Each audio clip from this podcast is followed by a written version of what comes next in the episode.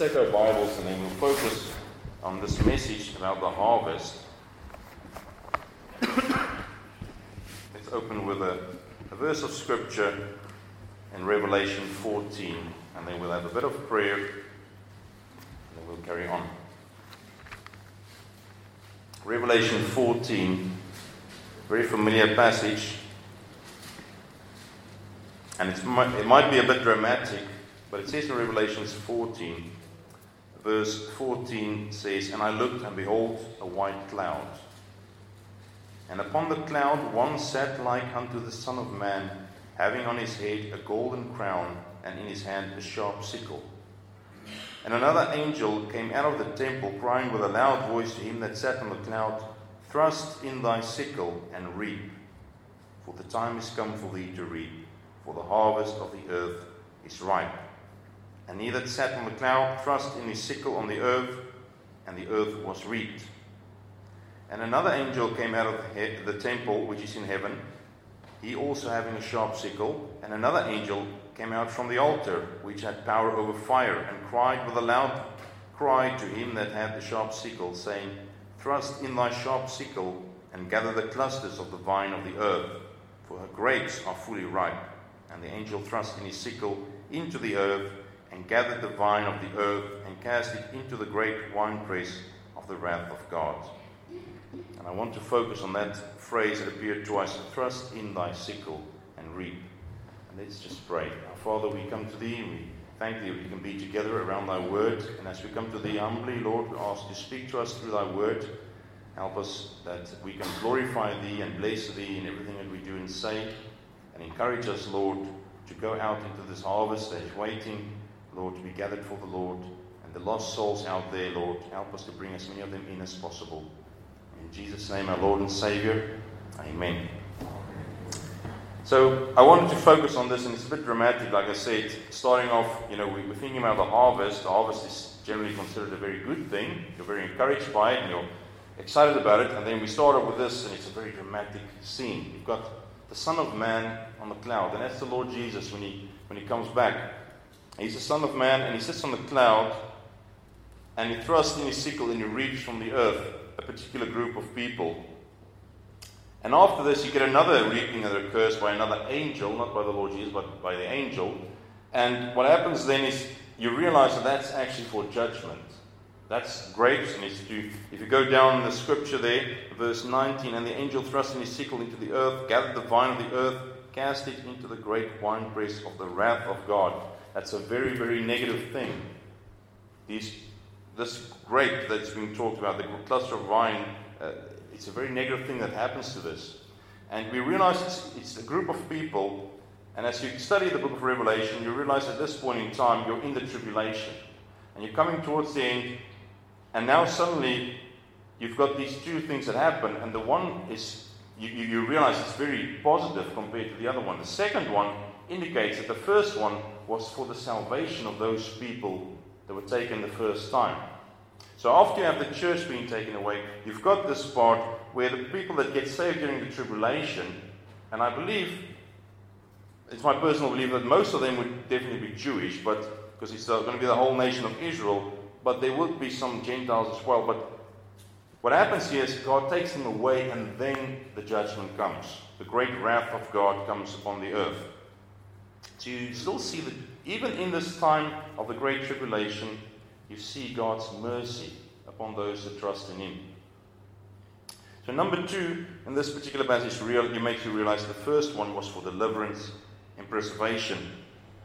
Now, bearing this in mind, let's zoom out and see what does the Bible say about harvest in general and how does it tie in with this little bit over here? Because we've been seeing these hymns, and they all talk about when the Lord comes back and He takes the harvest. And then, as we are doing this high altitude overview, let's sort of zoom into particular little bits, and then we see what does the Bible say about harvest.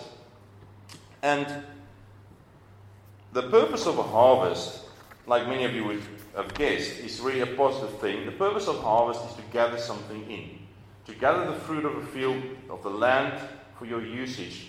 If you don't gather anything, harvest is pointless. Uh, we had the opportunity once um, to go with a farmer.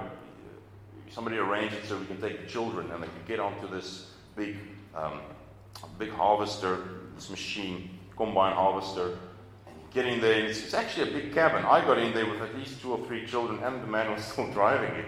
It's, it's, it's almost as big as some people's living rooms. Um, this man sat there and he drove, and he was standing there next to the door, and, and we, we went on this field, and down there the stuff happens, and the corn gets you know, cut down and it goes through the machine. And here at the back, you just see these little seeds and things falling out, and all the chaff just sort of blows away. And then later on, some other farm hand, I think it was his son, came around with another tractor and a big wagon at the end, and this thing just sort of splits everything over there, and then he takes it away and he just carries on. And that's the way they do it. It's very modern, very efficient nowadays. Two people could do a massive amount of work, where in the past you had people with sickles and they went through the field. So it's quite a contrast. But they do it, they gather that, that from the field because they want to use it in so many different ways, and we can, we can produce things from it, and we can learn, you know, eat from it and grow thereby. So if they don't gather anything, it's pointless doing all that work. Now, the harvest is, is, is a, a thing where it shows God's provision. It's, it's a good thing. It's, it's the goodness of God. It's the blessing of God. And we've got that promise in Genesis, and we, I want you to turn with me to some verses. Some of them are very familiar, some would not be as familiar. But Genesis 5, sorry, Genesis 8, verse 22, we have the great promise of God after the flood.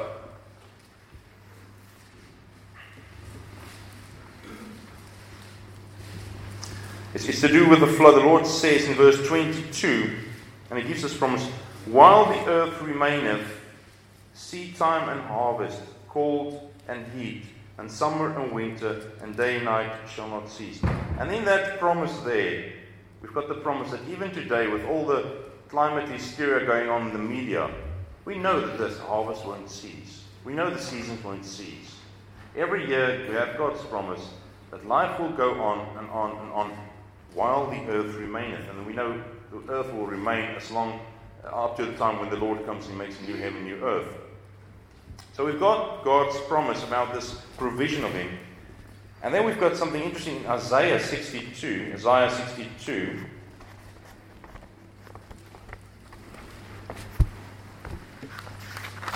We now see when the Lord Jesus comes back and returns and he reigns from Jerusalem, we see that they that gathered the harvest shall enjoy it. 62, verse 8 to 9 in Isaiah. The Lord hath sworn by his right hand, and by the arm of his strength.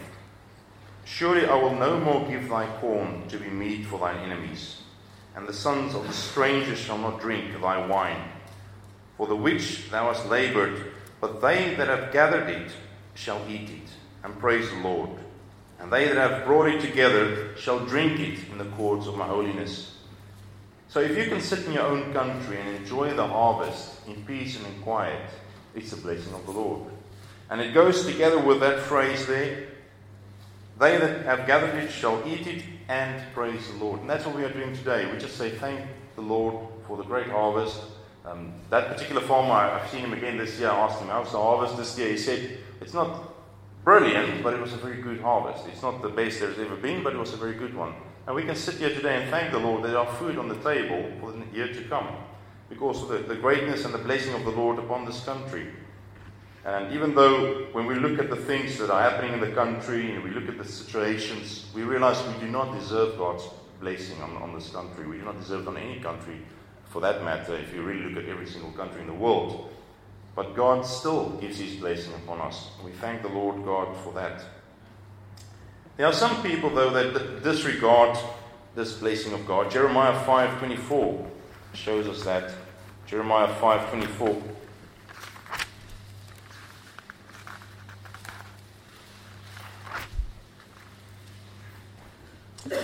And it says there, it just shows the attitude of these people, rebellious in their heart.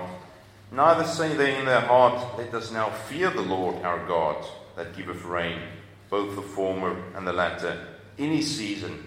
He reserveth unto us the appointed weeks of the harvest. So they look at these things, God still blesses them, He still gives them the appointed weeks of the harvest, He still gives them all these things, and they don't say in their hearts, let us now fear the Lord our God that giveth rain. And that's the problem with our society today, as it was with Israel. God is speaking here with Israel. But as with them, it is our problem with society today that we do not thank God for what He's given us. Not for physical things, and also not for spiritual things. Now, as we look at this harvest, and we've gone into the up in the air in our little helicopter, and we look down, where you find the Bible speaking about harvest, you see that it sort of comes down to the, the laws and the feasts that God has given. So I want to look at the laws and the feasts that were established by God around this time because the harvest ties in so nicely into these things, these seven feasts that we have, which the Jewish people celebrate. They celebrate a few extra as well nowadays, which has nothing to do with the Bible, some of them. But we look at these feasts and then we see how it ties in with the harvest. Now, if you go to Exodus 23, verse 16, just a few more verses we want to look at. Exodus 23, verse 16.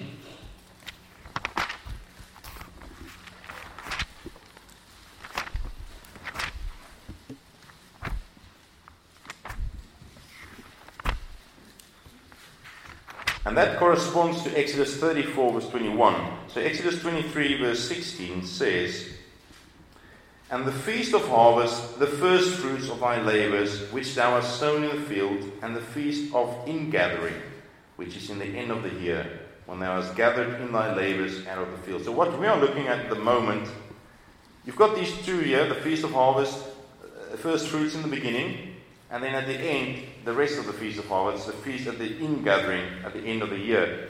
And they just celebrated their new year, um, the Jewish people did, and this is now the end of the year for them. And this is now what this is talking about. So we are now at the end of the year gathering.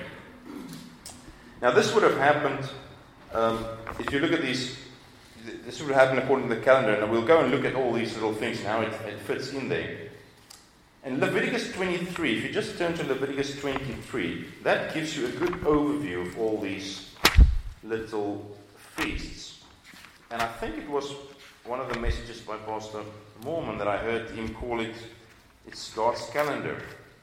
It's a summary of God's calendar, and it is true. It, it, because when you look at these feasts, they are so relevant to us um, spiritually as well. And um, this is kind of his calendar, Leviticus 23. So when you look at these feasts, it explains that he also mentions the Sabbath at the beginning, every week Sabbath, and then at the end, you know, he goes on and he speaks about these seven feasts. So the first one, uh, you, you get two sections really. The first four is in the spring, and then you get the number 5 to 7, which happens in the autumn. And in verse 2 and verse 4, they are called the feasts of the Lord. Now, the first one in verse 5 is extremely important to us because without that particular one, there would be no point in having any other feast. And that one is the Passover. Now, the Jewish name is Pesach, and it happens in the month of Nisan, 14 to the 15th, on the evening of the 14th to the 15th month of Nisan, also called Abib in the Bible, we had the Passover. What happened the Passover is Egypt. They sacrificed the Passover lamb, and God delivered them from East Egypt. But not only from Egypt, it also spared the life of the firstborn in that house. And what does that signify? It signifies Christ, Christ's sacrifice. So without the Passover, without Christ's sacrifice, no matter what kind of feast you want to have, there's no point in it because you're still in your sins. You're still stuck in Egypt.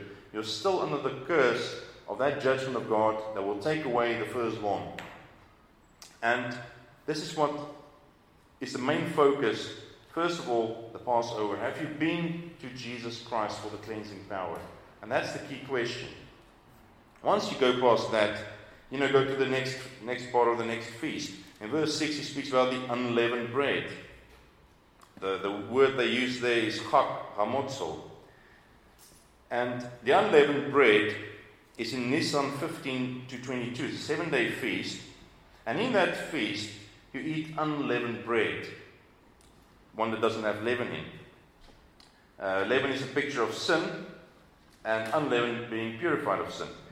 And there are two things that comes to mind when you think about these things is that when you eat unleavened bread, we know the Bible is God's word. That's how bread that we eat. And it's unleavened. It's pure. It's holy. And that's one of the ways you can eat unleavened bread is by reading God's word. And you can drink from the purest stream by reading God's Word. That's also how you get God's Spirit to lead you and God to talk to you is by reading His Word. It's not by reading another magazine, it's not by reading our magazine, it's by reading the Word of God. And that's the way God works, speaking through His words. And once you've read the Bible, we all know it. There were times when you were downcast, depressed, and you sat down and you read the Bible for 10, 20 minutes, and afterwards you feel encouraged. You feel, yes, the Lord is still in control. I can still serve Him. I can do these things. In all, all these things through the Lord Jesus Christ. The second thing that comes to mind is the putting away of the leaven. You don't get unleavened bread except if you put the leaven away. And that's the way, after you've been to the Lord Jesus Christ, you now start to put away the leaven and get them out of your system. Put away the sin. And that's the life of a Christian. You constantly needs to get rid of the leaven. And it's been for seven days. Seven signifies perfection. And I'm reminded about that verse in Matthew 5, verse 48, where he says, Be ye perfect as your Father in heaven is perfect. It perfects you. And the Word of God, when we read that, perfects us, brings us closer to Christ. And then you go to the, the, the, the third um, feast, and this is now where the harvest comes in. The f- third feast, in verse 10, you get the feast of the first fruits. First fruits, Yom Habikurim is what the name they give it. And it's on Nisan the 16th and the 17th. So you might not have realized this, but we just went through three feasts and it was only three days. Now, I know the second one, the unleavened one, is for seven days. But the first one, Pesach, was on the 14th of Nisan. The next one, unleavened, was on the 15th. And this is now the third one on um, Nisan the 16th. And the first fruits is also extremely significant because we're now coming to the harvest. This is now where you get something back from the land. If we sow our seed into the land and the earth, is great and wonderful, and it rains and the sun shines, but we don't get anything back, it was also pointless. There was no purpose in sowing anything if you're not going to get something back. Now, this is now where we talk about the first fruits, and this is what the Lord Jesus is. He's the first fruits of the resurrection from the dead, the Bible says. And if the Lord Jesus did not rise up from the earth, from the death, if he did not rise up, being resurrected, then there's no point in, in, anything because then we're not getting anything back. Then if we live this life and we just die and it's all over, then that's it. Like a, a tree that grows outside there. But we, we know we're not. We know that we are eternal beings that will live forever, and you just need to choose where. God gives you the option, He gives you the chance. Come and live with me forever in peace and harmony with the Lord. Or reject God and end up in the place of eternal punishment, death and hell. And then after hell, hell gets cast into the lake of fire, and you stay there forever in the lake of fire under God's torment. And people don't want to preach that. They want to, don't want to say that because it sounds so negative, but it's the truth. If you keep running straight and there's a cliff in front of you, and I keep telling you you're going to fall off the cliff, you might not like me interfering with your great stride as you run down there, getting up to speed, and you I'm really irritating you by saying these things. But it's the truth. There's a cliff in front of you. What should I do? And that's the way we look at these things. The Lord Jesus Christ is the first fruit from the dead, the resurrection of Christ. It's also a type of a pre harvest and when you read that verses there, from verse 10, Speak unto the children of Israel, and say unto them, When you come into the land which I give unto you, and shall reap the harvest thereof, then you shall bring a sheaf of the first fruits of your harvest unto the priest. So it's brought to the priest, and he shall wave the sheaf before the Lord to be accepted for you on the morrow after the Sabbath, the priest shall wave it. And you see how it's been offered to the Lord. So the first fruit belongs to the Lord God of Israel. The Lord Jesus belongs to the Father. When you look at these three things, and they signify the Lord Jesus Christ being sacrificed on Passover, the unleavened bread also signifying being buried, and also being raised up in those three days uh, there. Now, verse 16 is 50 days later. 50 days later, you come to verse 16 and you get to the next feast. And this now speaks about the Pentecost. And that's what's called the Feast of Weeks. So that's where the Jewish people get their name Shavuot, uh, Feast of Sevens, of Weeks. And that's in the month of Sivan, the 6th to 7th. And this is now where God sends His Holy Spirit to abide on the believers. It's also the same time that the law was given. That's very interesting to know that the law was given, and then exactly on the same time, later on, God poured out His Spirit on the church, on the believers. And it reminded me of the fact that, first of all, you have the law given, and yes, we couldn't, we couldn't bear it, we couldn't follow it fully, we always keep failing it, and the law is just the, that master, it just beats you, it beats you because you're doing it wrong, you're doing it wrong, you're breaking the law. But then you come to this point where the God's Spirit comes and lives in you, and God now writes the law in your heart, and now you serve Him because you want to. And now you serve Him because He keeps you. And it's beautiful where you have the law, you now have the law written on their hearts. And in that passage there, let's read some of it in verse 16. Even unto the morrow after the seventh Sabbath shall ye number fifty days, and ye shall offer a new meat offering unto the Lord. Ye shall bring out of your habitation two wave loaves of two tenth deals. They shall be of fine flour, they shall be taken with leaven they are the first fruits unto the Lord. And this is also very interesting spiritually because two loaves, the church of God is made up of two loaves, the Jews and the Gentiles. And sadly, there is still leaven present in there. There's still presence of sin is still a reality. But we get this at the end. They are the first fruits unto the Lord. So the church of God, these are the ones he'll take to himself as the first fruits before the great, great harvest comes. And that's with the rapture, when the Lord comes and takes his church away.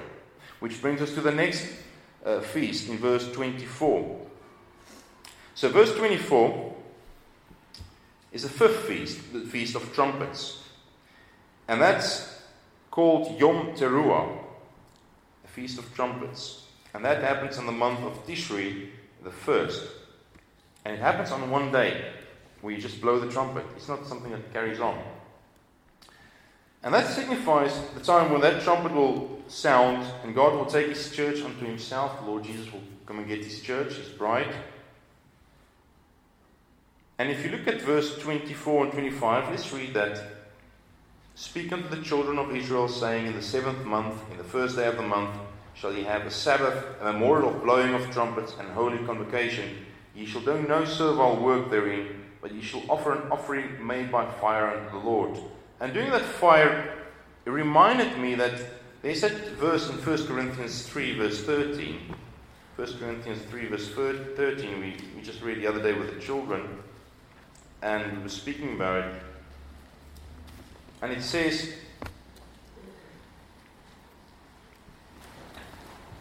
let's go to verse 12.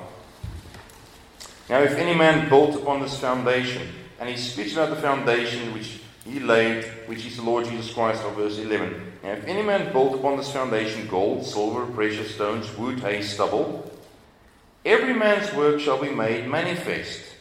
For the day shall declare it, because it shall be revealed by fire, and the fire shall try every man's work of what sort it is. Now, we know it's not speaking about salvation, because in the Lord Jesus Christ we are secure in the Lord, in what He's done, not in what we've done. But our works still have a purpose and it still has a, feature to it. Whereby God will one day judge our works and see you've done all these efforts and all these things, you've done your whole life, you've done these things, and how did it contribute to God's kingdom?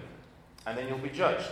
And if it's gold and metal and silver, precious stones and wood, hay and stubble, these things will go through the fire and it will be tested. And when I look at my works, and I start to think, how many of these things are pointless and are a waste of time because they'll be burned up? And if you look at your own works, consider that. Every man's work shall be made manifest. And then he, he tells us as well that we will be rewarded if um, our works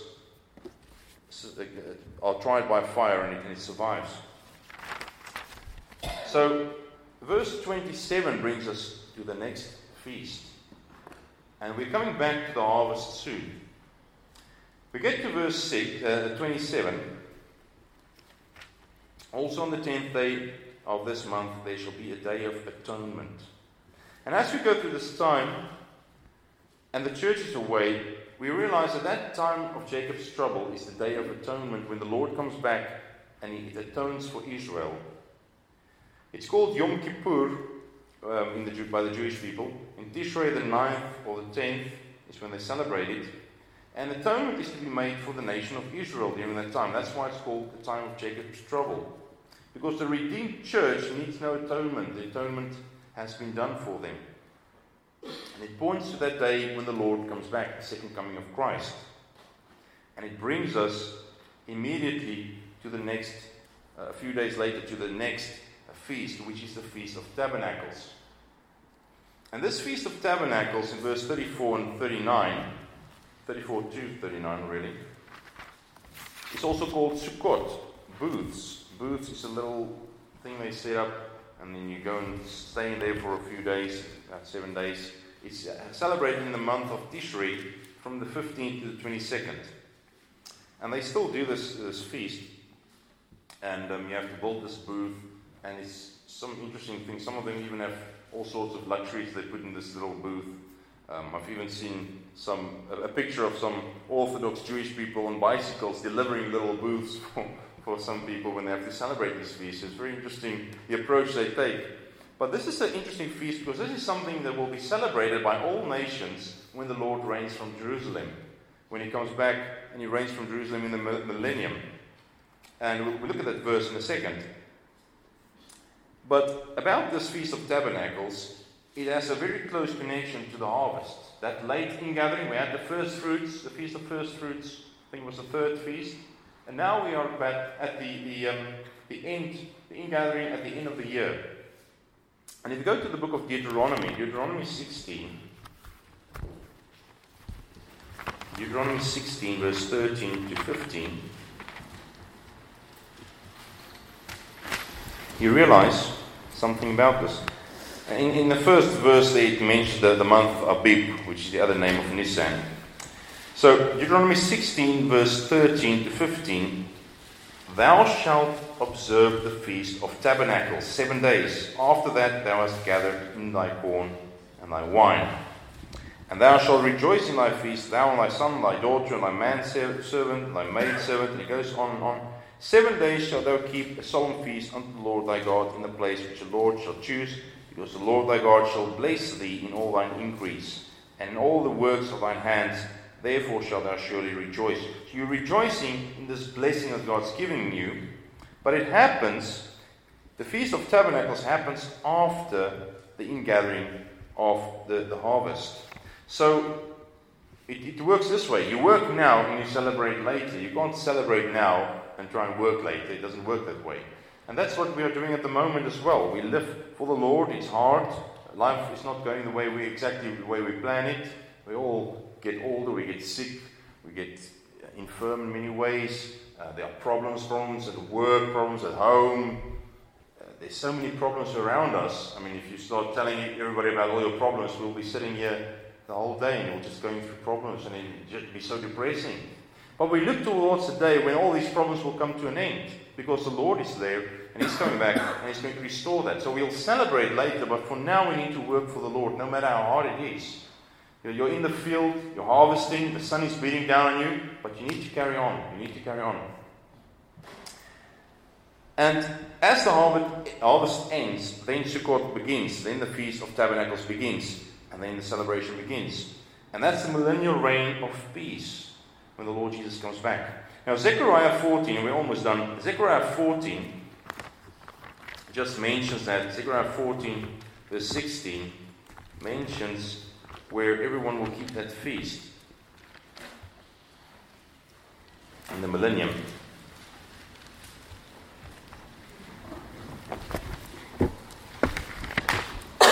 It's like somebody said about these minor prophets, they're those little books that keep running around in your Bible. They're never at the same place.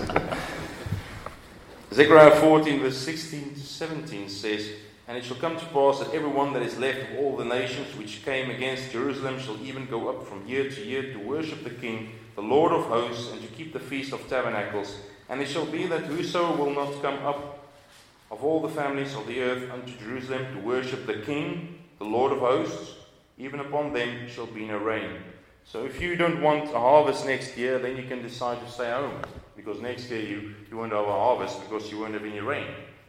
And that's the way it's going to work in the, in the time when the Lord reigns from Jerusalem. You're going to have to come and worship Him. Your nation will have to come from no matter how far, we have to come and worship Him. So, this is how these feasts tie into Revelation 14. At the very end, and this is what we've sung in some of these songs, is like it says in Matthew 13 as well. This, the end of the world is the great harvest. And we see even then in the tribulation time, God spares his people, and then he comes and he brings a judgment upon the earth. But now, looking at this, there's another harvest which the Bible speaks about. It's slightly different. It's not this particular harvest at the end. And I want you to turn to Matthew. Let's, let's skip Matthew. Let's go to John, because otherwise we'll take too long. Let's look at the book of John, John chapter 4. Because Matthew 9, Luke 10, and John 4 all sort of address the same, same topic. And John chapter 4, verse 35 up to 38.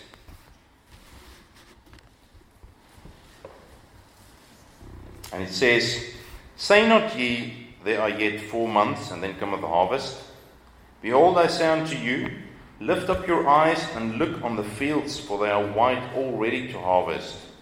And he that reapeth receiveth wages, and gathereth fruit unto life eternal, that both he that soweth and he that reapeth may rejoice together. And herein is that saying true one soweth, another reapeth. I sent you to reap that whereon ye bestowed no labour, other men laboured, and ye are entered into their labours. And when you look at these passages in the other books, Matthew and Luke, um, you have the Lord Jesus say, um, Pray ye the Lord of the harvest to send forth the labourers into the field. They have this command to pray. Pray, Lord, send somebody to go and, and get those people out there that are lost. Send somebody to preach the gospel to them. Send somebody to bring them in. And then right after that, you always find the Lord sending them out. And that's kind of ironic, but that's the way God works. We're supposed to pray for the Lord to do something, to get people saved, send people, and then we are supposed to go and work. There's no point in us just sitting along the side to say, Lord, save the world, save the world. And we sit here and just enjoy our tea. And um, this is the seriousness of it is also that it shows that it's now already. I know the harvest is coming later, but now already the fields are white. And he speaks there about a reward. He that reapeth receiveth wages and gathereth fruit unto eternal life. And you will be rewarded. The Bible speaks about even if you give a, a cup of cold water to, in, the name of the Lord Jesus Christ to somebody, that you will, you will have a reward. The Lord will reward what we do for Him and to Him. And I, I think it's something we need to get in our minds that every gospel tract that I give out, every time I speak to somebody about the, the word of the Lord and about the Lord Jesus Christ and salvation, every time I do something kind in the name of the Lord Jesus Christ, I'm building up rewards in heaven. And when the Lord comes back, I will, they'll be part of the rewards He'll give me. Now, I know we don't serve the Lord just for the re- rewards, but it's important you're working towards something. Instead of trying to build yourself a mansion, and a kingdom down here on the earth that will be destroyed, build yourself something bigger over there. Get, gather your treasures in heaven. Don't, don't gather them over here. And it's encouraging to know the Lord will reward us. And it, it really spoke to me when I read these verses, and I thought about it this way that we need to do something for the Lord every day, some, some way or other. Maybe it's just speaking to your children, to your family, maybe it's speaking to people at work, maybe it's speaking to people at the store.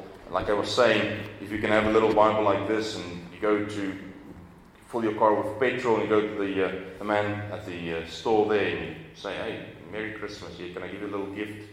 Little things like that. Um, so many ways. And I know this church, I might be preaching to people that know how to do it, and they've done it so many times because I know this church has always been active in, in, in giving out this gospel in the great city of London. And we need to just carry on, be encouraged by it, just go on each and every day. And sometimes when you speak to somebody, you want to convince them immediately. Just see the the truth in God's Word. Just see the thing from my perspective so you can understand it, but they don't. It's so difficult. You try and convince them, you want to get them saved right there and then, but it doesn't always work that way. And the reason why is because it's not me that saves the person, it's not you that saves, it's the Spirit of God that comes and He does the work. I'm supposed to just give the gospel. I cannot save people no matter how much I want to. It's God's word that saves, and God's Holy Spirit that does the work. I need to be faithful and just present the gospel. And it's something to keep in mind as we go out and give scriptures or give out the word of God. Keep in mind that you're working for a reward, you're working for your King, and God will bless us one day. Now, there's always a, a salvation call as well because we might be sitting in this church here and we think most people are saved, but there might be somebody here that's not saved. Now, if you just turn back a page or two and you come to John chapter 3, I just want to stop there. And as you think in John chapter 3, verse 3, and also verse 16 and 17 are the ones we'll read, just consider yourself which harvest will you be a part of? The first one where God comes and the first fruits where He takes His church away, or will you be part at the very end where you'll perhaps be gathered by those grapes and clusters of grapes and be cast into the wrath of God? Where will you take part? The option today is for you to be part of God's church. And the Bible says in chapter 3, verse 3 Jesus answered and said unto him, speaking to Nicodemus, Verily, verily, I say unto thee, except a man be born again, he cannot see the kingdom of God.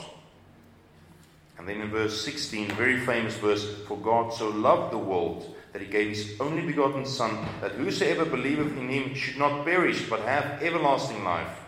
For God sent not his Son into the world to condemn the world, but that the world through him might be saved.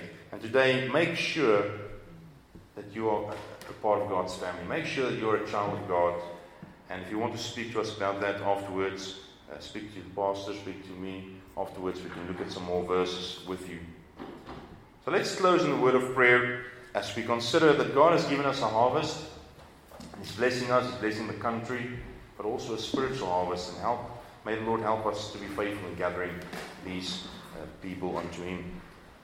Now, Father, we thank Thee for the opportunity, Lord, that I could share the gospel and these little messages with the people and ask, Lord, that Thou would be blessed by it and the, the, the fruit thereof.